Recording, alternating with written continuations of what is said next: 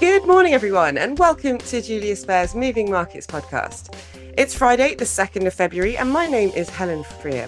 I'll be talking about all the latest market news on today's show with Roman Canziani.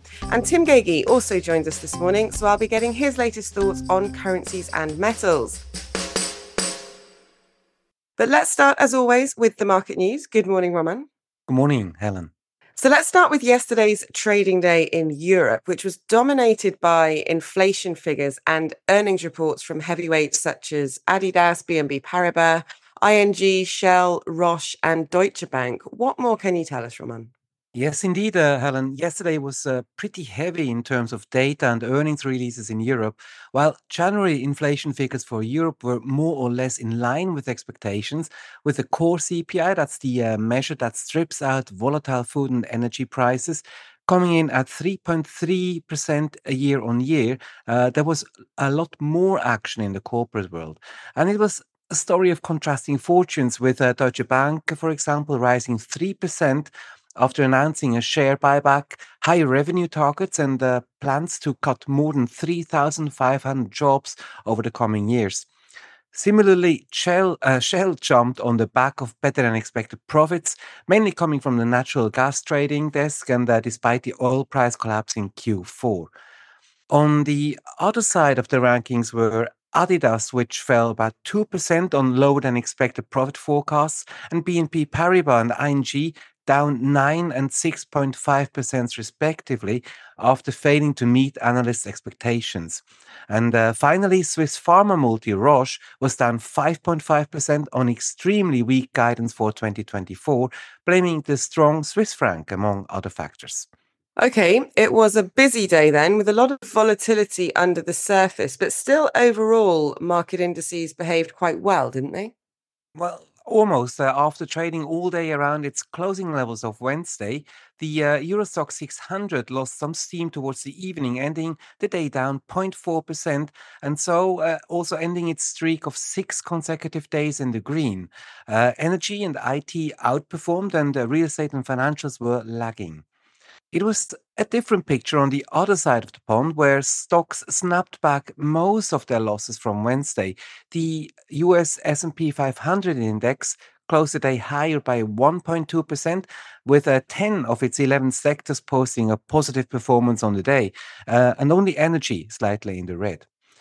What I found interesting, though, was that while equity markets roared back yesterday, US Treasury yields continued to fall, building on the rally that started on Wednesday when those news about valuation issues in the commercial real estate business broke.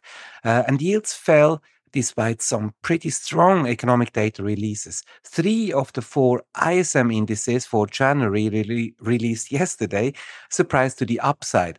And in particular, the prices paid and new orders indices jumped more than expected to above 50 points, implying expansion and higher prices ahead rather than the expected further contraction.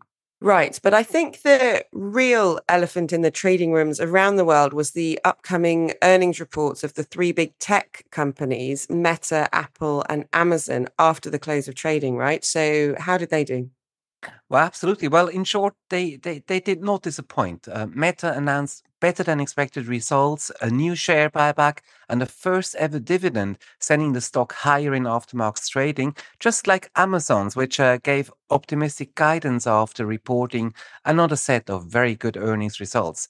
Apple, meanwhile, is lower in aftermarket trading. While the results were good, uh, the company warned on weak iPhone sales in this uh, quarter, and analysts also did not like the lower sales figures for China. Right. Now, you mentioned it before. There's this story about US commercial property losses brewing. A Bloomberg report said that banks were facing roughly 560 billion US dollars in commercial real estate maturities by the end of 2025. And this poses a huge refinancing risk for the mostly regional and community banks involved. What's the latest there? Yes, well, analysts basically say that the trouble in the commercial real estate business is one of the of, of, of, the tail risk for 2024 and we saw a glimpse of what could happen when lenders are forced to mark commercial real estate to market when two lenders in the US and Japan warned on losses ahead on Wednesday uh, but at the same time, it's also believed that this crisis will remain contained as big banks are able to mitigate such losses through profits in other parts of their business.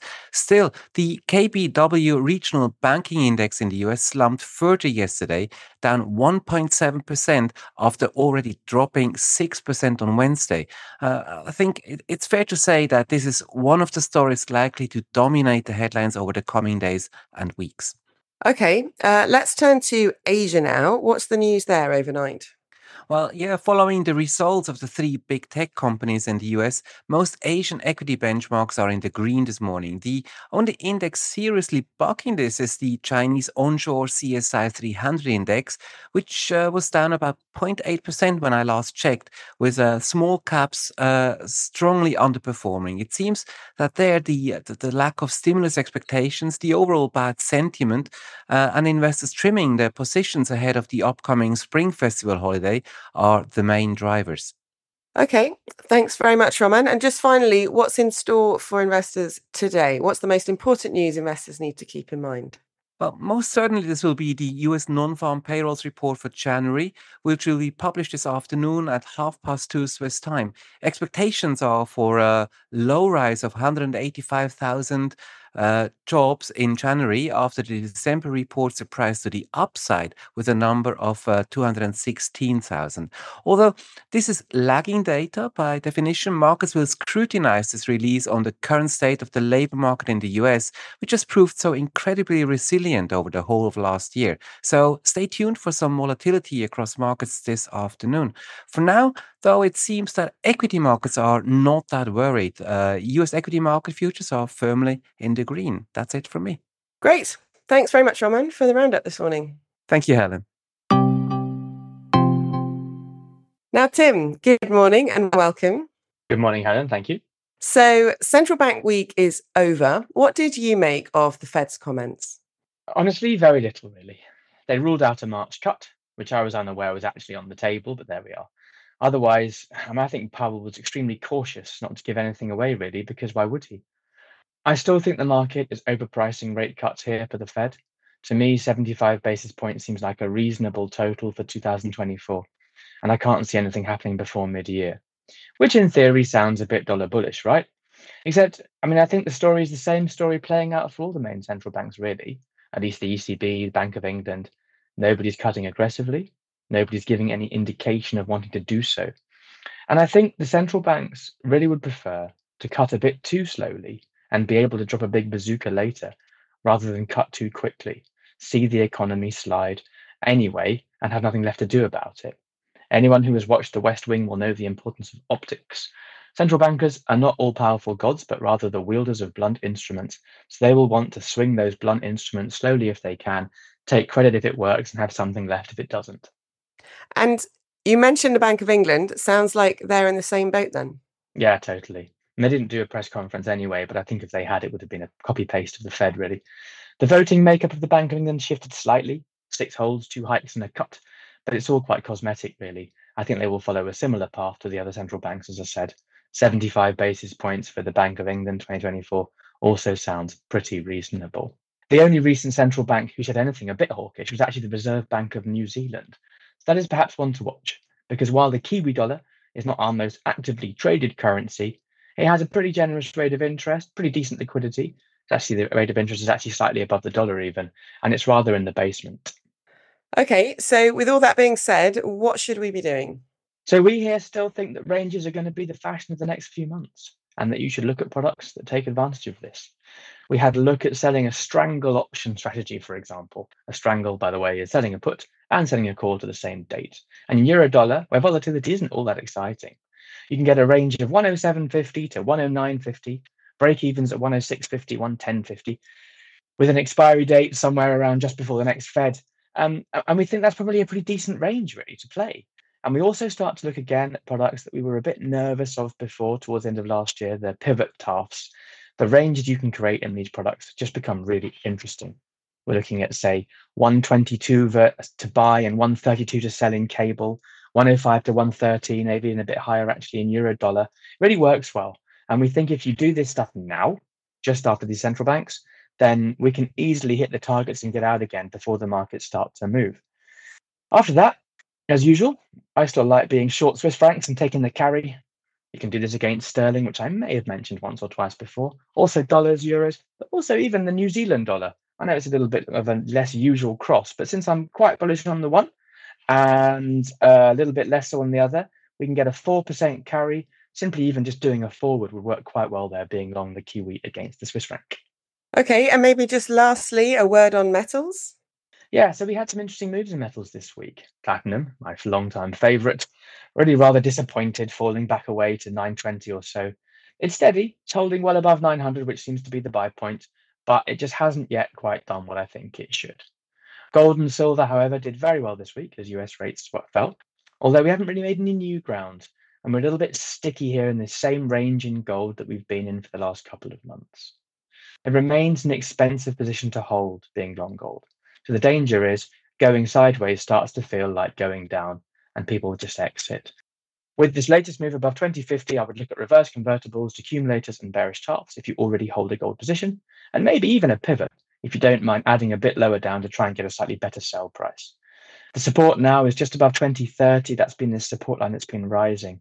And if after non farm payrolls we find ourselves below there, for example, we could see a sharper move to below 2000. Since it's Friday and I haven't got much to say, I thought I'd leave you with a quick joke. I went into a pet shop and asked if I could buy a fish. The bloke asked if I wanted an aquarium, and I said, I don't care what star sign it is. So thanks, Helen, for the chat. Thanks, everyone, for listening, and I wish you all a wonderful weekend. Very good. Thanks a lot, Tim, for the update and the joke this morning. So that is all for today. Thank you again to today's guests and thank you all for tuning in. If you enjoyed today's show and you haven't yet subscribed, then don't forget to do so. And please also leave us a review on whichever platform you like to listen on. And do join us again next week. I'll be back on Monday and I'll be talking to more of our colleagues about what is moving markets. Have a great day, everyone, and then a great weekend. Bye for now.